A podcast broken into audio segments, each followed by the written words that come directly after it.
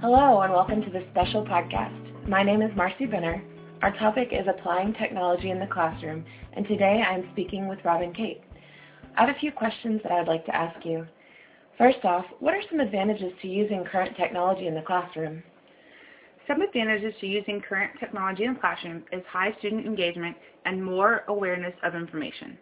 The students live and operate in a technical world as well as multitask very efficiently. Using technology sets the students up for success in their world. Well, that's so true. Yeah, earlier before the podcast, you mentioned Gaggle. Could you tell us a little bit about that? Gaggle is a monitored student and school-friendly social media. The students are able to respond to assignments, communicate with teachers and other classmates. They are able to answer questions about an assignment, and they're able to store information and, and assignments in a virtual locker to work on them at home. That sounds like such a great way to encourage student success. What about a building administrator? What do you feel are effective ways they could use technology? A building administrator can use technology in many ways.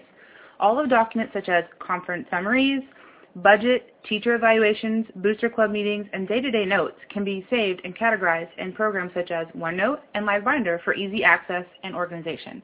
Emails can be saved and stored as documentation as a file as well. So how could the building administrator ensure that their campus has the most current and updated technology? The building administrator can ensure that the campus has up-to-date technology by delegating the task to a committee and overseeing the budget and requesting minutes from the meetings.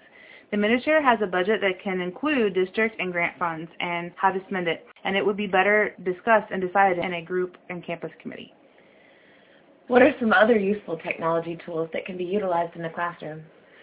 Some other useful technologies that can be used in the school and classroom are ActiVotes, Active Expressions, Active Slate, and iTouch, and iPods. These enable the students to communicate and be able to be an active part of the lesson by submitting their responses. Well, thank you, Robin Kate. It's been a pleasure to have you on today's podcast. I have been your host,